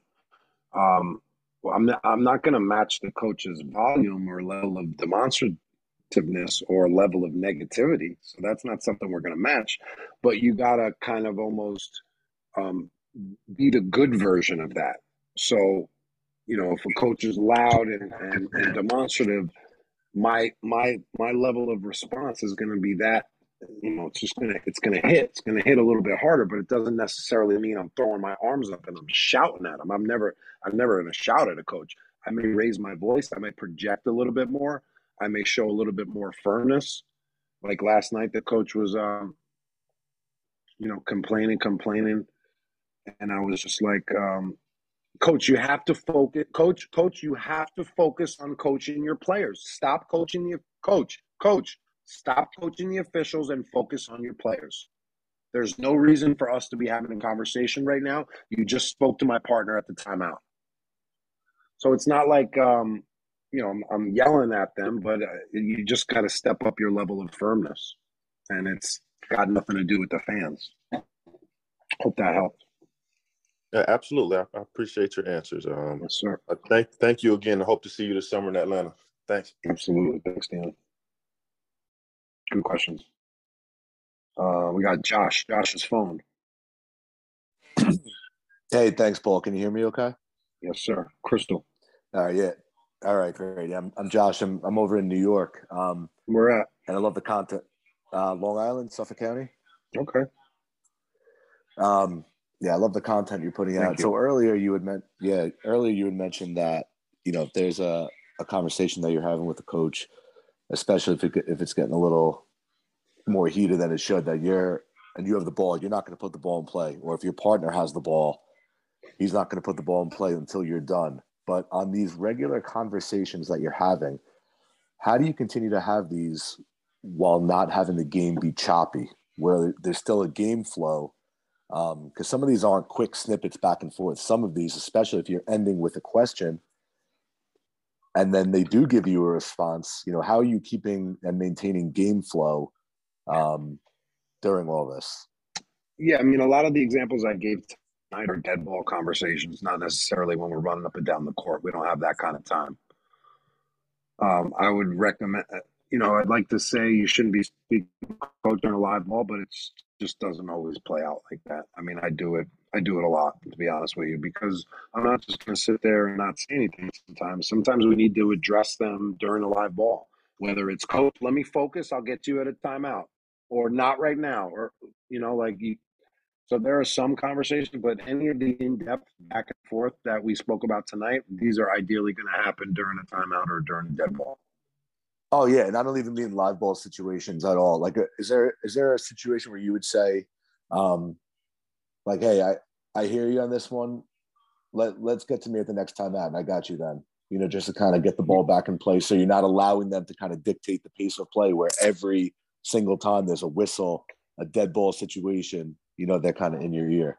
Yeah, I mean, well, that's something to address in itself.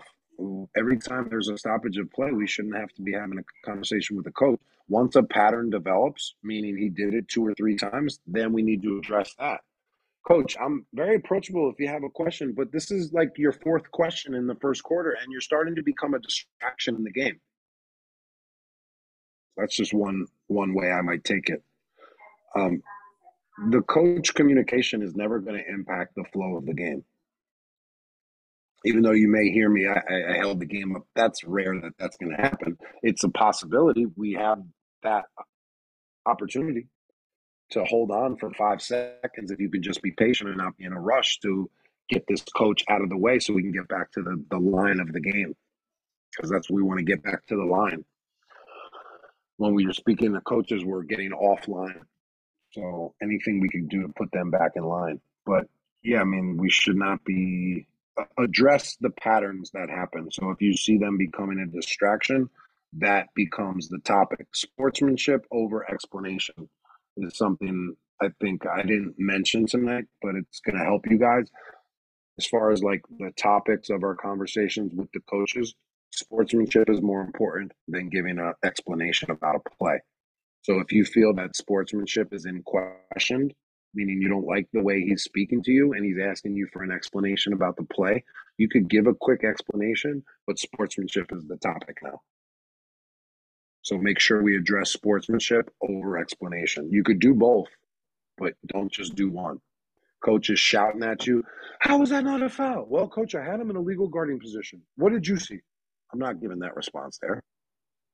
I have to address the shout. I don't care about the play.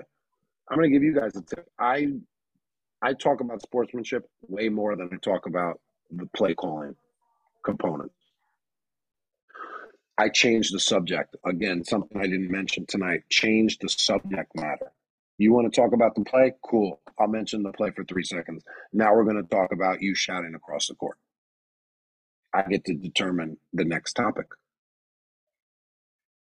Leverage. I got you. Much appreciated. Thank you, Paul. Anytime. Chad, Chad's iPhone. Yeah, this is a question for both um, you and Brian Kenney um, regarding mechanics and your use of uh, unapproved NFHS mechanics in the videos. I mean, I like them. Brian, what are your thoughts about using some of these in the state of Wisconsin? Um, like so, like the hit to the head signal. I, I always tell officials to use the hit signal first, the one that we have approved by the federation, and then you know go you know go to the head to clarify because that's if we were to use the hit to the the hit to the head signal without an approved mechanic, we have observers in our state and others that probably wouldn't be very happy with that. So right.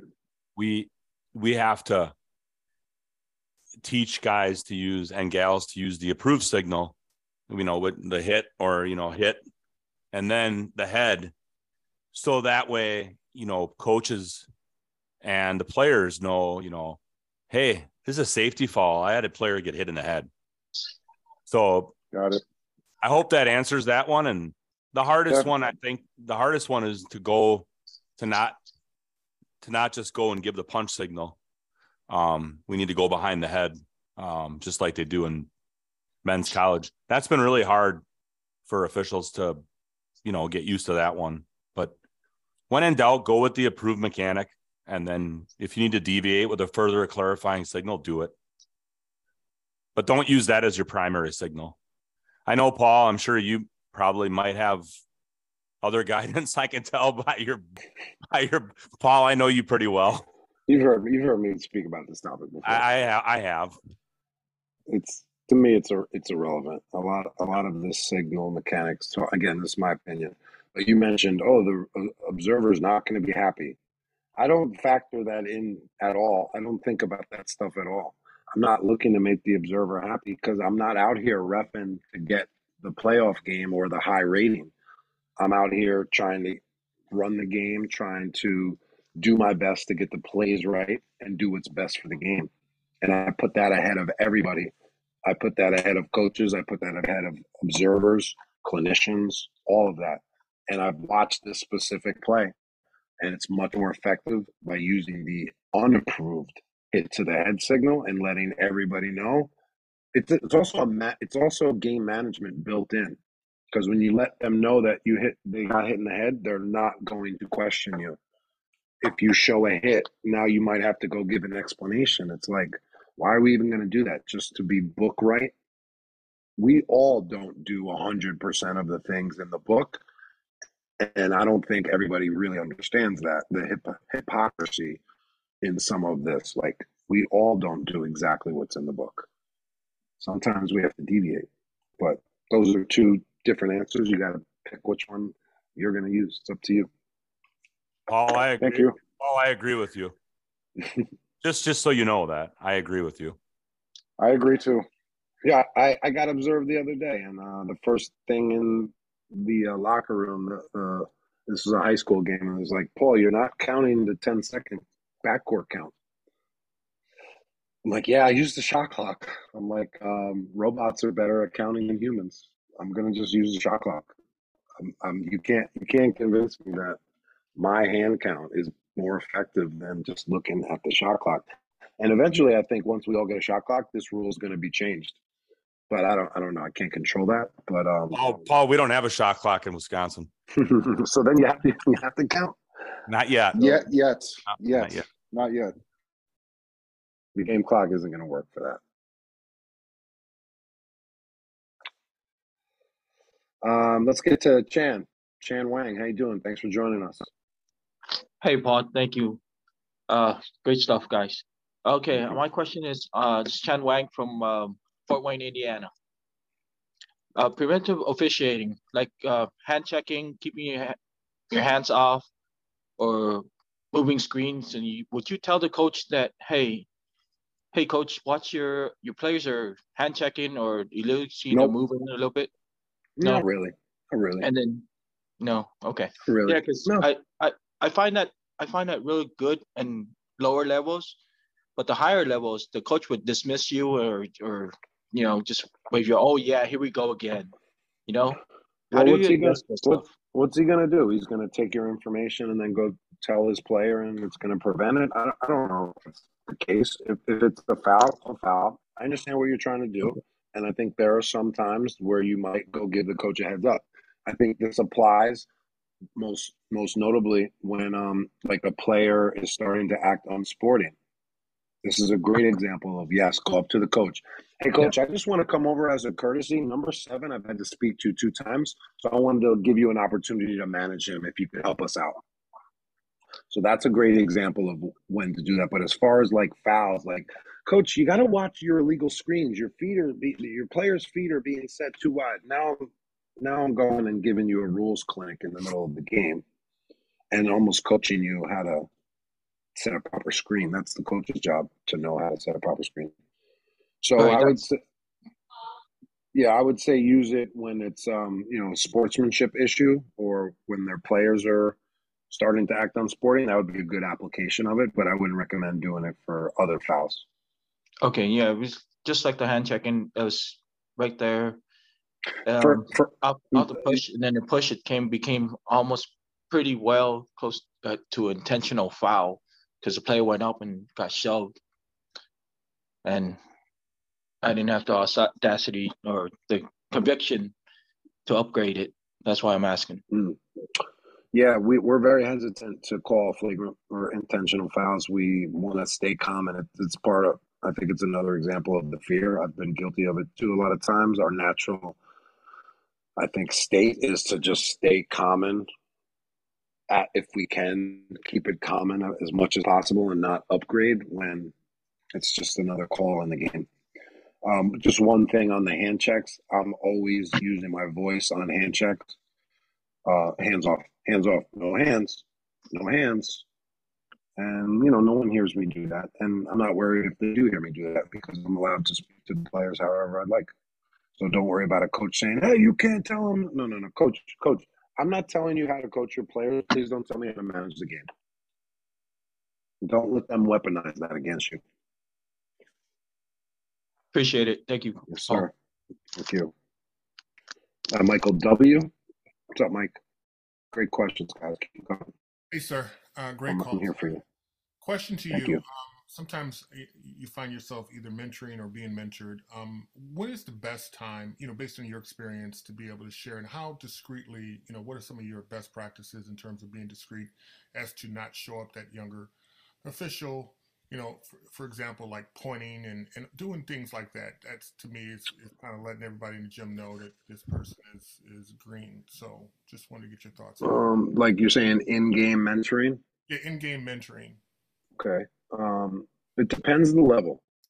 If we're working a youth game, I'm going to put on a full clinic and point and put them in a position and like walk through because it's just a, a, a rec game, I feel. So if it's like a lower level game, I won't even be conscious of that. Um, if it's a high school game, I try not to give a lot of tips at um, during timeouts. That's for like halftime. Um, I'm not going to come out and mentor anybody in the middle of the game. I don't even really talk about past plays. This is something I would recommend for you guys when you're getting together at your timeouts.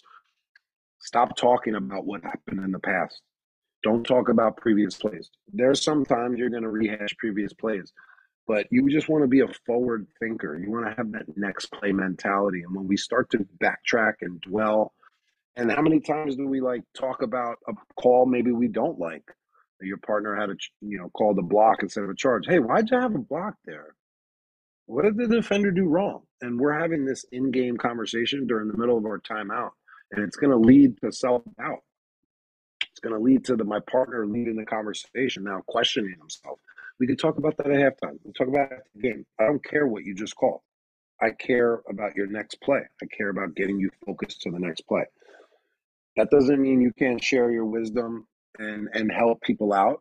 Um, but I wouldn't be concerned about what other people are going to think. What what are you doing? You're helping. What do we have to be worried about?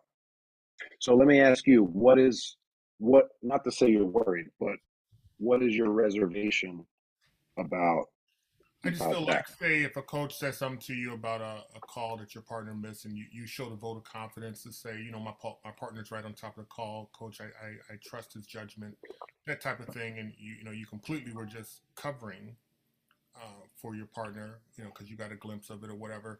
I just don't believe that, it, to your point, there's ever a good time to share that information until like you know halftime, you know, um, because it just makes everyone in the gym know that this is the you know the green or the rookie person on the crew, and we're going to come at him or question him or talk about his calls or whatever, and it just puts everyone in a bad light. I hear that. I also want to eliminate the oh what what is the coach going to say if I do this um, thought from your minds because I know a lot of our, we base a lot of our decisions on maybe not a lot but we base some of our decisions on what is the coach going to say. Make sure you you call a foul that you can explain to the coach. What are we scared of? Right. You know, like we got to eliminate this fear factor of what the coach is going to call you over for. I'm ready to explain everything. You know, if I'm working with a partner who isn't that experienced and is missing things out there, I'm gonna defend him and I'm gonna make sure the coach is not showing him up and you know, it's the same same approach. And do you help your partner also when those conversations kind of go get away from him, where he doesn't have the quick response um, experience? Well well how could I how could I help them if he's talking to the coach? I'm just asking. Like, what what do you mean exactly? I don't know, maybe adjust your partner let's go or something like that, just to get the game going. You know, he's over there too long. He's kind of having a con- Uh, getting away from conversations, getting away from him. You can kind of hear it where the coach is kind of leading or dominating the conversation. Sure. So if I if I have a sample size that you know the, my partner has been maybe unsuccessful with his interactions with the coach, and I see that the coach is kind of taking advantage of it, you may have to step up there for your partner and be a great partner, and not worry. You know that you know the coach is going to be like, "I'm not even talking to you." I love to say, "Okay, coach, but I'm speaking directly to you." I'm glad you're not talking to me. That's awesome, but I'm talking to you. Yeah. Good, good question. Uh, we got Steve Hansen. What's up, Steve? Crown Refs mentor. Hey, how's it going, Paul? Super. Um, good. Hey, I had a game the other day, um, and I wasn't quite sure how to respond to it. Um, players were kind of getting their hands on a little bit. I was talking about getting their hands off, like you've talked about, um, but I had the coach right behind me saying, "Look, he's pushing him, he's pushing him," and I wasn't sure how to respond. Um, I guess a good way to respond and get the coach to stop talking to me because I've had him two or three times this year, and it just is kind of the thing that they like to do. Coach, you're breathing in my ear right now. I'm just kidding. but I will. But if a like uh, you're speaking about a coach being right behind you and you're trying to concentrate on the play and he's talking in your ear, that's unacceptable. Correct. It's going to matter happen. what it is, just as long as it's happening, gonna- I want to remove that. It's going to happen. However, once it becomes a pattern, back to the pattern, noticing the trends. Once it becomes a trend, got to play offense. So let's play this out. He talked to you three times. That's foul. Steve, that's foul. Foul. That's a foul, Steve. Back down court on the other end. You guys got to call it. Steve, my guy's getting hit. My guy's getting hit. Does it again, third time, right? I may say something during the live ball, like, please stop being a distraction. Um, but let's say I did it. We're going to get to him at the timeout. Coach, coach, I'm very approachable if you have a question, but you're talking to me right in the middle of a live ball and you're becoming a distraction to the game. You got to let me focus. This game is hard enough. Paul, yeah, Paul. No, no, no, no, no, no. Coach, coach, work with me here. Work with me here. I'm not coming up to you in your huddles and talking in your ear when you're talking to your players, right? No, you're not. All right, so just let me work. Like I said, have a question, ask me at the right time. It's not the right time when I'm refereeing a play out on the perimeter. It's not professional to be talking in my ear during the black ball. Offense, firmness, run the conversation. Like what you just said is leverage. Like as soon as you say the coach is literally in my ear, that's offense. That's an offensive opportunity. I would never go up to a coach and get that close to you and talk in his ear. You're not going to do it to me. We just got to have the courage to, to communicate that to them. Eye contact the whole time. They won't do it again, or if they they might. If they they do, then you'll you know you, we have the rule book at our disposal. How long So do you let that type of thing go on before you give them a bench warning for distracting you too much, or do you do you approach that not? you know, again, it's all going to depend on that game and that moment and the context of that, you know, ga- you know, the game and how they're communicating. So it's tough to give you a blanket answer. You know, if they're just if they're doing it the way I showed you, or it's just kind of talking in my ear, then I'm not going to warn them for that. I'm going to use my words. If they're shouting in my ear, that may be an immediate technical foul, maybe an immediate warning. Again, just got to have the awareness to know what to what tool to use in that point. Um, everything I'm giving you guys tonight is everything that falls under the threshold of a technical foul. A lot of there could be some of the, the the red lines that what the coaches were saying when I was doing the rapid responses. Paul, how is that not a foul? It could be a technical foul the way they say it. I'm just giving you the version that's not a technical foul. You have to determine what is.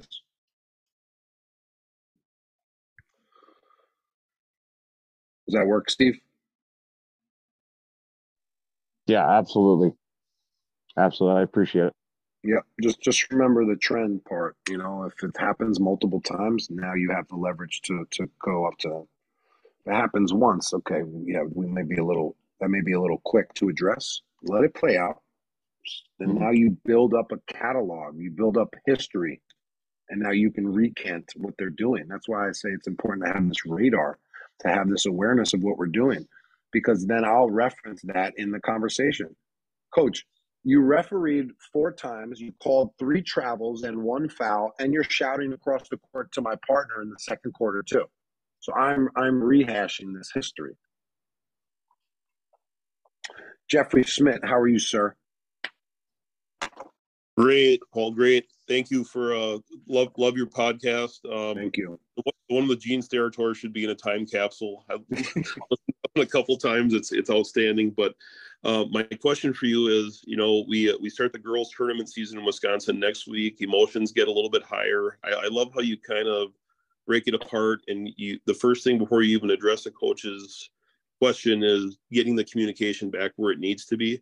You, as as emotions kind of escalate into the playoffs, do you have any other quick tips to try to like refocus, get that conversation back where it needs to be, so it's professional? Um,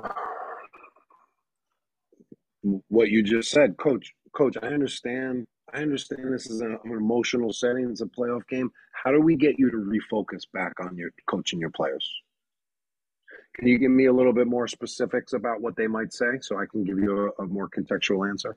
It's more, yeah, like they, are coming up with the hands up. How, you know, how could you call it or something like that, where they just might be a more, little bit more demonstrative just because of the animation in the situation. You know, you maybe address the hands like, hey, we can we can have this conversation, but let's treat each other professionally. So, you know, yeah, this to me, this isn't a playoff regular season conversation. This is just a conversation right between a coach and a ref. It's not it's irrelevant that that it's. Uh, I understand emotions are higher, but I'm not going to Mm-hmm. play it any different. I'm not going to respond any differently because it's a playoff game. Super. You know, so hopefully you were you were able to pick up some of the uh, bullets that are going to give you those you know ways to de-escalate or ways to establish those professional guidelines. Excellent. Thank you. Appreciate your support. Those are some great questions. Anybody have anything else? Uh, I, I, I do enjoy Q and A, so I'll go a little bit longer. If you guys want to stick around, I'll be happy to uh, to jam with you. Ben, you got another question? Yeah, Paul. Hey, how you doing? How you Um, doing? I want you to tell Mr. Pink I says hi. All right, I that's will. a throwback from like way back uh, three, four years ago. Yeah, you're a day one guy. Day one, you betcha. Um, I Mhm. just wanted to ask you if you ever would you stop the game for a warning? I've been kind of told. Absolutely. Okay, because I've been Yes. told both ways. Like, no, if you're going to stop the game, it's got to be an automatic technical foul. But if you want to address the behavior, I my response is I want to address this behavior with this coach or this assistant coach or a player even, and like you know, this is not acceptable behavior. You know, you've been or you've been warned. What do you what are your thoughts on that? Uh, we want to address the behavior with either our words, with either a warning, or with either a technical foul. So we have to, you know, determine what is the best tool in that moment. However, in the rule book and NFHS, the warning is an official. It's an official ruling, right? And I speak to officials all the time, and they don't like the warning. They don't like the warning. And uh, I'm I'm unemotional about rules. I don't care what they are. There's a warning rule in the book, so I'm going to use it if I see if it's fit. A lot of a lot of refs are like, "Oh, it, it's no warning. It's either I'm going to respond with my words or it's a technical foul." Well, I think there's a middle ground. The warning is very effective, especially in high school. So yes, stop the game. What is your hesitancy with stopping the game for a warning? I don't is have it any. because is it because you've gotten mixed feedback Yeah. from yeah because because referees are are emotional about the rules and they get to they pick and choose what they like oh don't call like three seconds three seconds you know like don't call three seconds don't call th- i'm gonna call three seconds if they're in the lane more than three seconds now i'm gonna tell you to get out of the lane a couple times but that's you know when i got into officiating i think that was more applicable like don't call the three seconds film has evolved greatly in this last decade I don't want to miss calls. I want to get everything right. So if that means calling in three seconds, that's okay. So I thought about kind of what you've always said, what you permit, you promote. And the other uh, last night in the game, uh, we had an out of bounds call. Uh, the calling official wanted to go with a alternating possession arrow because he didn't have a good look at. I was a lead official. Uh, me and the trail, I was center. The, me and the trail had a, a very strong opinion about who was out on because we had a better look at play. So we went over to him and you know we corrected it. That we both had you know white from behind hitting it out of bounds. So it's blue ball. So I go, I'm in the center official, so I go back towards the coach, and the assistant coach says, I, I explained to the coach, like, what do you guys got? Okay, white, your team hit it out from behind, ball. And then his assistant coach is like, okay, why did it take so long?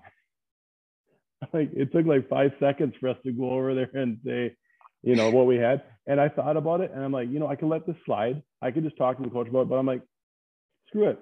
Like bench warning, you know, like put it in the book. You're not, you know, you're not going to talk to us like that. And now the rest of the game went beautifully. Listen, I'm never going to argue with a bench warning or a technical foul unless like we totally misapply the rule or we're not hustling up the court or we're showing like an ego. But I'm never going to say, "Oh, you shouldn't have gave him a tech there," because it's most of the times we we uh, we walk away from games saying, "I should have given a tech there. I should have given a warning." We do that way way too much. So um, if you feel like that was appropriate in the moment, I might have used my words there. I might have said, "Coach, one voice from your bench. Your assistant's Mm-hmm. starting to be impatient." I may throw that impatient line, I may not, but I like to just one voice from your bench. Assistant coaches have no leverage to speak about calls unless it's to us in a respectful manner during the timeout. Besides Amen, that, brother. there's no communication. Amen, man. Well, thanks for coming, man. I appreciate you. Absolutely. Thank you, Ben. Uh, Jay Ship. Hey, Jay. Some coaches try to take advantage of the warning rule. They'll deliberately say something disrespectful because they are expecting to get a warning instead of a tech. Well, Jay,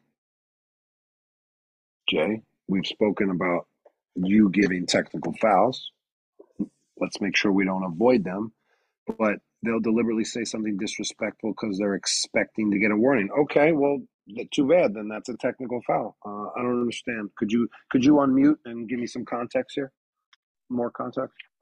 Oh yeah, uh, I had a play earlier this year where coach was like, uh, he said, I think we called a foul, and then he went to the scores table. He was like, uh, supposed to be six fouls instead of seven, and then the visiting coach said something else. He was like, "Hey, you have the referees and the table on your side," and I heard him say it, and I was just went, I went straight technical foul. I was like, okay, Yes, like, Jay. I'm proud of you, Jay. yeah. Yeah, but Yeah, I don't really, you know, I don't really give technical fouls. So it's like, you know, my threshold is pretty wide. Yeah, but, one yeah, but you got, triggered it. Yeah. but we got to work on you with that line that you just said because you're holding yourself back, and that's not a line you're going to say as you gain more experience. I understand we've probably said that a lot, and I've talked to you about my friends saying it and you know them changing their mindset about that. But we we we can't be emotional about any calls. So whether it's a tech or a legal screen, it's like or three seconds. Don't don't say I'm not calling three seconds. Same thing. Don't say I'm not going to call a technical foul because we want to get plays right. And if we're missing technical fouls, we're missing calls. And Yeah, so technical that, foul that's what I is missed mean. Yeah. Yeah, that's what I'm saying. Because he, like, right after the play, we had a free throw. He was, he's like, Mr. Ref, uh, did the rules change? Like, don't you have to give me a warning? I was like, I don't have to give you a warning. You know what I'm saying? It, it is a rule that says there's a warning. There is a one rule, but I don't have to give you a warning. You know? So, no. Yeah, coach, that, that's what to. made yeah, that's what made me like realize okay, he said that because he felt like okay, I, I'm just gonna get a warning. He's not gonna take me out. He's just gonna give me a warning. Well, that was um, him acting on bad information. That's not our fault. That's that's a that's on him. We can't control that. Their mindset there.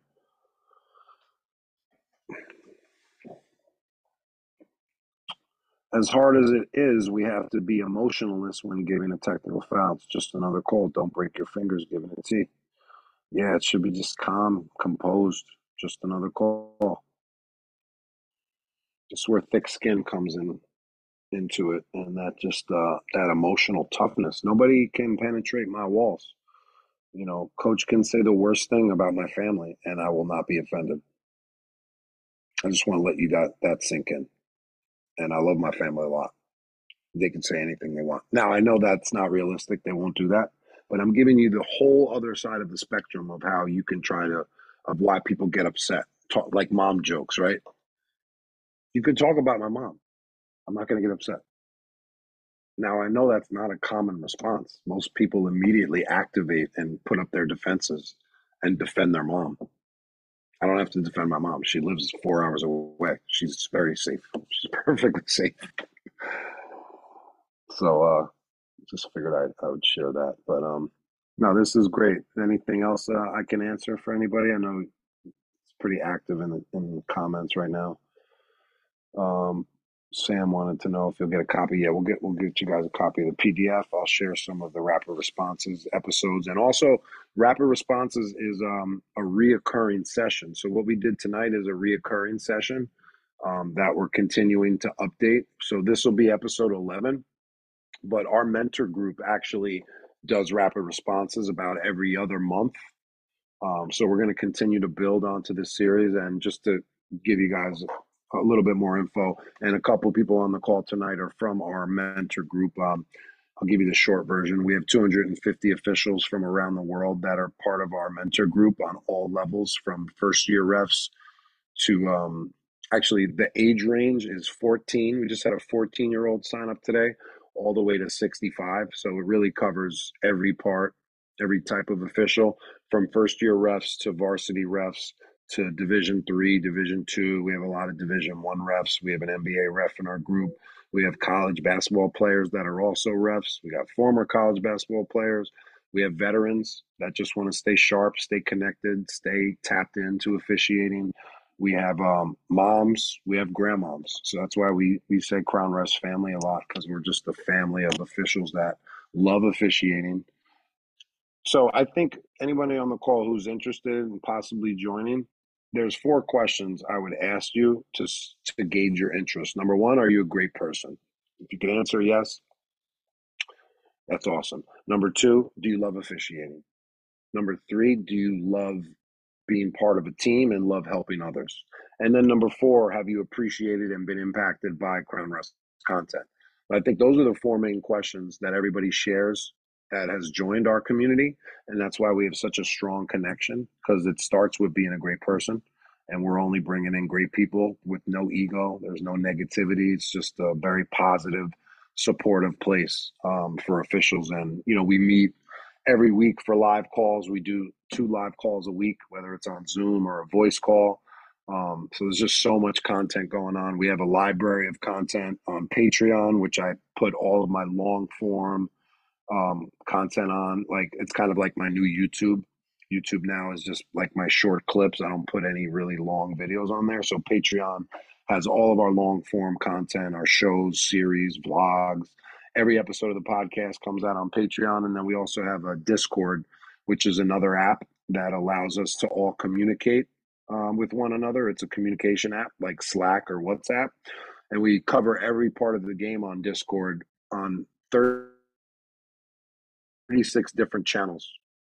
Every channel is a topic, and we communicate in those channels. So we have a communication channel, game management, partnering, mindset, signaling channel, um, a, uh, a new member channel where we introduce all the new members. There's a camps channel. I know there's not a lot of camp information. Really, Philly Ref is the only one that shares it nationally, and we're starting to build up that uh, that database of camps on our channel. I mean, people are posting links, applications every day. Um, we have a women's only channel, which is locked for the men. I'm really proud of that. We have over 30 women that are part of our, our team. So anybody interested uh, in joining our community, you can you can reach out to me directly um, through email. I like to meet everybody that wants to join. Um, that's why we've built such an organic community because I meet every single person that joins. We spend you know a half hour on the phone together, so I can find out how to serve you best and how we can help you the most. So uh, anybody interested can email me at crownrefs at gmail. Um, I'll put my number, I'll actually put my phone number through the chat right now. If you guys want to text me, hit me up, store my number. Be happy to talk to you about it. Hey, Paul, bigger question is Are you going to make a trip to Wisconsin in June? Uh, Brian, I haven't given you my final answer yet. So I don't wanna, I don't want to lead you. I don't want to lead you on, but it's um it's on the radar. I'm I am um, determining my uh, camp schedule and Finish it up right now.